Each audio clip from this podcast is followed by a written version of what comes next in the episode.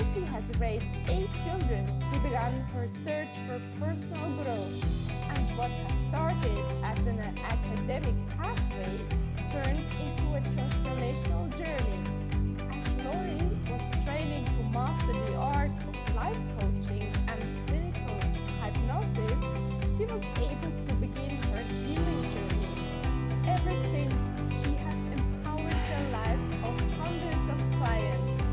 Lori is undeniable proof that transformation can happen when you are ready to claim it. Hi Lori, I'm so excited to have you today. How are you, Esther? How are you? I'm so happy to be here.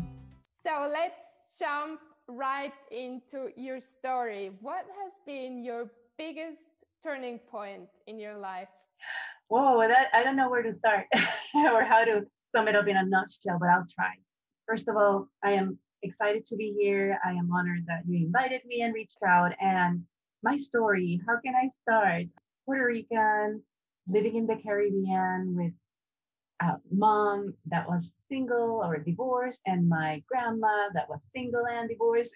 And I was, ever since I was a little girl, I was interested in human behavior. And I would love to observe people. And there were some, like these men, you know, my mom and my grandma were divorced. So these men in, our, in my life that were supposed to be significant men in, in my life, like a grand, granddad or a, my own biological father, you know, I'm like, what's wrong with them? Why is it that they didn't make this work, you know, for my grandma or my mom? Even my aunt also was divorced. So I was always curious, like, what is going on with this? And then I grew up um, with my own personal little struggles, internal struggles on insecurities, right? Why didn't my dad stick around? I'm the youngest of four. And I'm like, why did they separate it or got, got a divorce? You know, when I was coming into this world, basically, am I defective? You know, am I a problem in life? And I felt like I was always like a burden. And moved on in life, you know, fast forwarding to my college years or adulthood, I'm like, well, I've always wanted to be a mom and I want to break the cycle of divorce in my family. And I'm not saying that mm-hmm. it's something horrible, but I'm saying like it, it needs to happen. And I'm very grateful my mom made that decision for the best in our in our family unit and, and in our situation. But I'm like, I'm gonna be determined and I'm gonna break that cycle. Got married, and then that's when I had my eight babies. We took one at a time. And after that, I, my youngest one was going to kindergarten, and I'm like, what am I going to do? And I don't know if this is my t- uh, turning point, Esther, but I think making that decision after raising my eight children was so empowering, because I had already had some college years with me, but then I interrupted that to fulfill my one of my biggest dreams was to get married and have children. And I was just such a wonderful mother, because that's what I always wanted to be, very devoted, very present for my children. Then when I decided, right, to take upon me this new adventure, it was so fun because it was a healing journey for me and a healing journey, uh, process and that I needed in my life. Because I had suppressed all these feelings and all these insecurities and all these things. And I was in this survival mode that when my oldest child started growing up and being a teenager and having a mind of his own, uh, he would tell me, Mom, you need help. He told me that one time. Oh my God. and, and through schooling and all that, I realized I have so much in my life, so much baggage in my life to get rid of. And my shoulders, I was carrying and bearing this weight or this burden that didn't belong to me or that was unfair to me. So yeah, so I was basically my first client. Like when I started schooling, I um, started this healing journey through journaling, through answering the questions that I were to answer if I wanted to be a life coach. I needed to overcome all these suppressed things that were inside of me.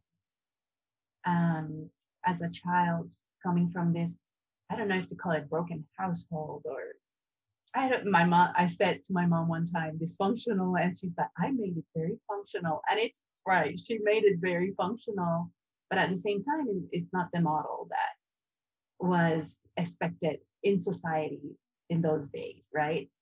But um, so I had all this inside of me. So my turning point was realizing I had all these buried, suppressed negative emotions that contributed to my insecurities, or focusing more in my flaws than focusing in my strengths to contribute to the world. And that's, I think, my long answer about my turning point.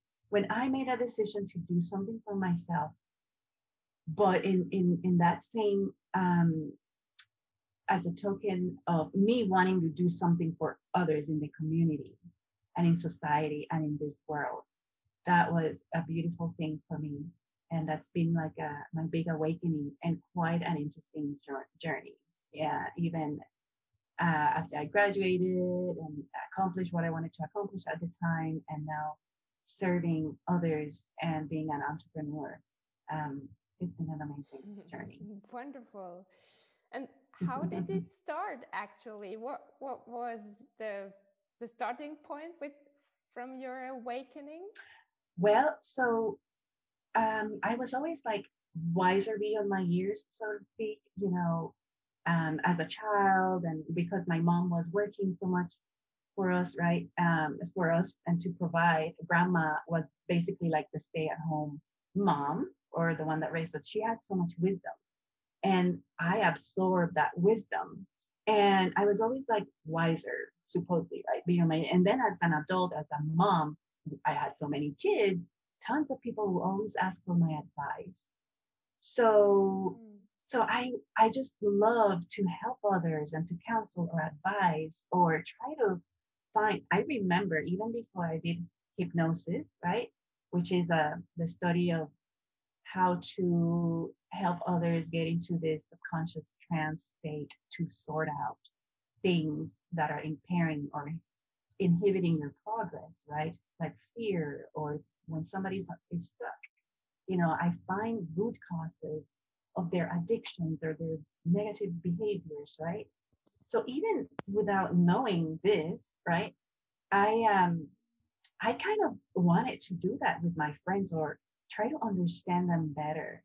Like, hmm, so maybe why or what drove you to be this way or to act this way or to be a person of these behaviors or these characteristics. So that's basically what uh, started the journey. And that's how I found the school that I found, that is kind of holistic and provided all these degrees and in these areas like life coaching and hypnosis and nutrition and essential oils and how to heal as a whole, um, the spirit and the mind and the body. And that was fascinating to me. And that's why I, I pursued it when I was able to find it. And I don't know if that answered your question because I like to talk, but yeah, does that wonderful. Answer? Uh, did you have fear as well? Absolutely. Yes. I had many fears. Of course, I had this lack of confidence. Like, can I, I had that burning desire inside of me, but I'm like, are people going to go along with me or accept my help or receive it openly? And of course, that what is called the imposter syndrome creeps in. Like, who am I? Who am I to, you know, what's my credibility? Oh, but I haven't been an author. I haven't written a book. You know, oh, maybe I need to write a book. And then even when you write your book, I don't know if you feel this after, like there's always the next level, right? New level, you know, new devil is what like people say. But I just think a lot about the word fear. And fear, as I remember, if you want to help me in case I forget, is like false evidence appearing real. And I have been on the side of fear so much and so long that lately, or since the pandemic, because I needed to pivot my business from brick and mortar to virtual, I'm like, this is awesome because my why is bigger than my fears. Even though sometimes fear, yes, creeps in and it can be even freezing, paralyzing. I decided during all this pandemic and the experiences and what I saw I was able to accomplish, even in the midst of adversity, I just said, no more, no more. And yes, it doesn't mean that I don't experience fear anymore. But when I still act with courage, despite of the fear, oh my goodness, that is when it's so gratifying. So yes, I had my fears.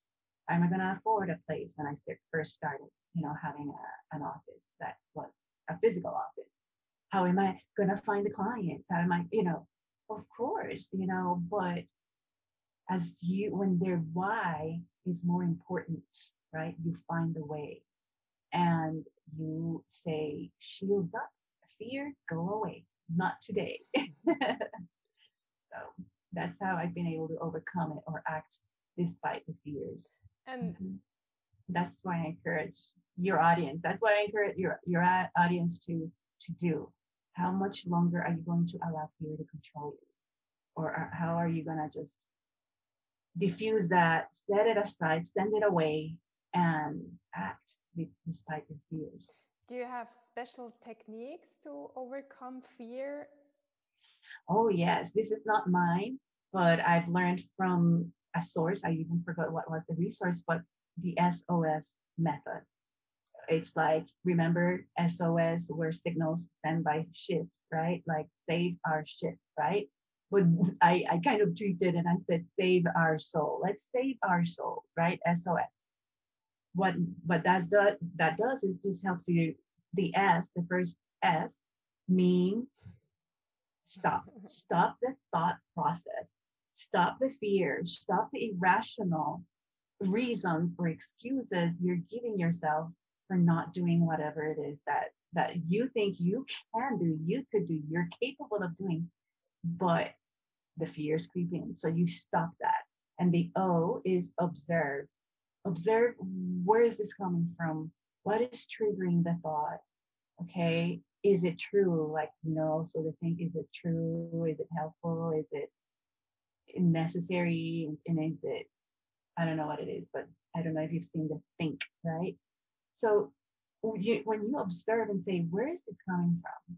Was it from these voices from the past, voices of authority that humiliated you or said bad things about you from the past, like a teacher that didn't treat you well, or a parent, or some adult figure, or self-inflicted? What is it? You observe that. Okay, so stop, observe, and the last S will be shifted. Shift that thought process like a pancake or like a tortilla from Texas. So we eat lots of tortillas. Just flip it, flip it to the other side and think, what if this does work? What if I can be successful? What if I don't fear success because I'm willing and ready to, because success comes with responsibility. And while some people fear failing, some people fear succeeding, being successful in life, because that comes with a lot of responsibility. So when you stop, observe, and shift the thought process, shift your patterns of behaviors, that's when magic started happening for me anyway. And I recommend it for anyone. Wonderful formula, S O S. Beautiful. Thank you. So you said stop and observe. What are the best means to observe ourselves? Sometimes it's difficult because we are turning our thoughts in our head and we we cannot observe. That's a great question, Esther. And of course, this is what I'm going to say. Sometimes we cannot observe, right? When we're in a labyrinth or when we're in a forest, we don't see the exits, right? Or we don't see, because we're in the midst of it. And if there's somebody hovering over, right? I'm using my hands here, even though this is audio, I'm using my hands because when we're, when if somebody is taking an objective picture or seeing from the outside, that is when, and that's why I'm here. I'm a life coach and that's what I do. Because then that mentor, therapist, whatever it is, that pastor from your church, that light, that, I don't know, professional person, that grandparent, that spouse, that partner, your child, I've been telling you this all the time, but you don't admit it, Mom. You know, see, it took my son to tell me at the time, a long, a long time ago, you need help, Mom. Wow, that was like a slap in my face, but it takes that outside perspective if we're not capable, you know, to do it ourselves, because we can. And you ask, you know, how can we observe when it's kind of hard for us to get out of our heads? Is that we need to do this analysis. I don't know if you've heard the SWOT analysis, where we evaluate our strengths. Our uh, W is for uh, S W O T, like strengths and weaknesses, and then we evaluate our opportunities and the threats, you know. But sometimes it's hard for us to stay, to determine that ourselves. So we need to ask someone else that we trust, that wants the best for us. So that's why it's so important to have that second perspective or other person help us understand. You are strong with, because sometimes we don't even acknowledge our strengths. So if somebody else says, you're good at this, you're good at that, and some things that we take for granted, you're like, that's, that's just me. That's just how I do things. No, but that's a beautiful strength you have, that you can use it for your good, right? Or for, for progression or for healing. And then observing, yes, that's my answer. When it's so hard for you as an individual to, to observe, maybe you need to ask somebody else that has the best interest in you. And um, that's been so helpful in my life, because we were talking before we started the recording. I have this coach that's amazing in my life, Esther, you know that.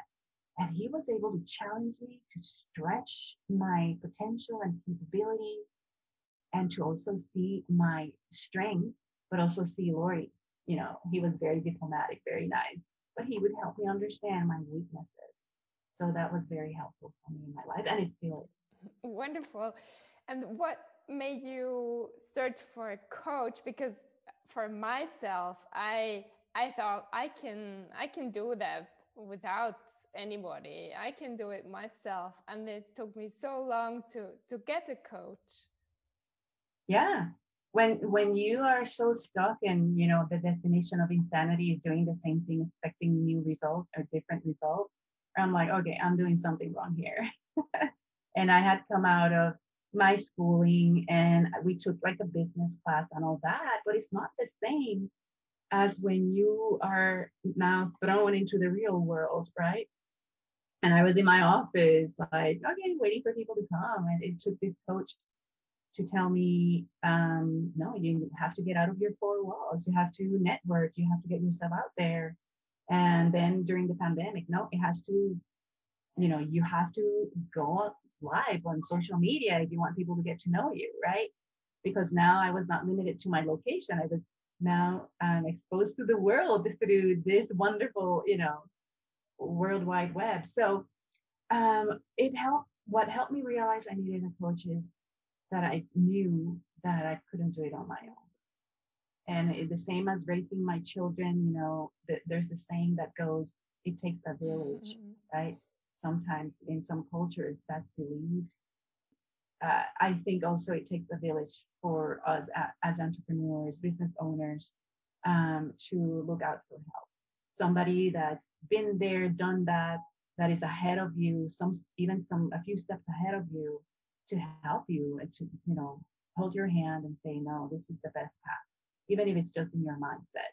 But also professionally, marketing and all that, when I was feeling so stuck and I'm like, I don't know what else to do, I needed, I needed to ask for help, because something had to change. What are your clients suffering the most from at the moment? Yeah, my clients are stuck. My clients are hindered by traumas from their past that are so present in their lives, and they don't know how to organize their daily schedules for time man- effective and productive time management, because they're so consumed with these events from the past. That is, they're just so present that that it's consuming their thought, their energy, their thoughts. And and um, yesterday I had somebody reaching out and he said, I'm a hot mess because people don't know or don't realize they're grieving. Many of my clients are grieving, not only but because of death of a relative, but because of many other losses in their life. And they don't realize that. And when I mentioned the word, they, wow, now that you mentioned that, they said, I think I have been grieving all these years, this or that. Or some people say, I don't, ha- I haven't had time to grieve.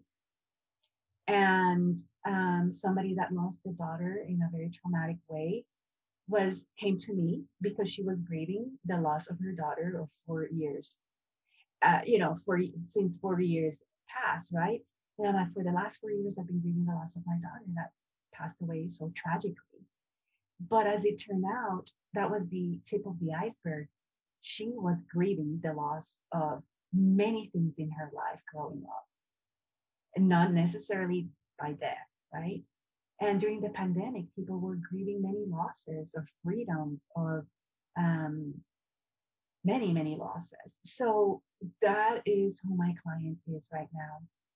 Um, people that feel stuck, people that don't realize um, that they are going through this grieving process, um, and they want to change. They want to move forward.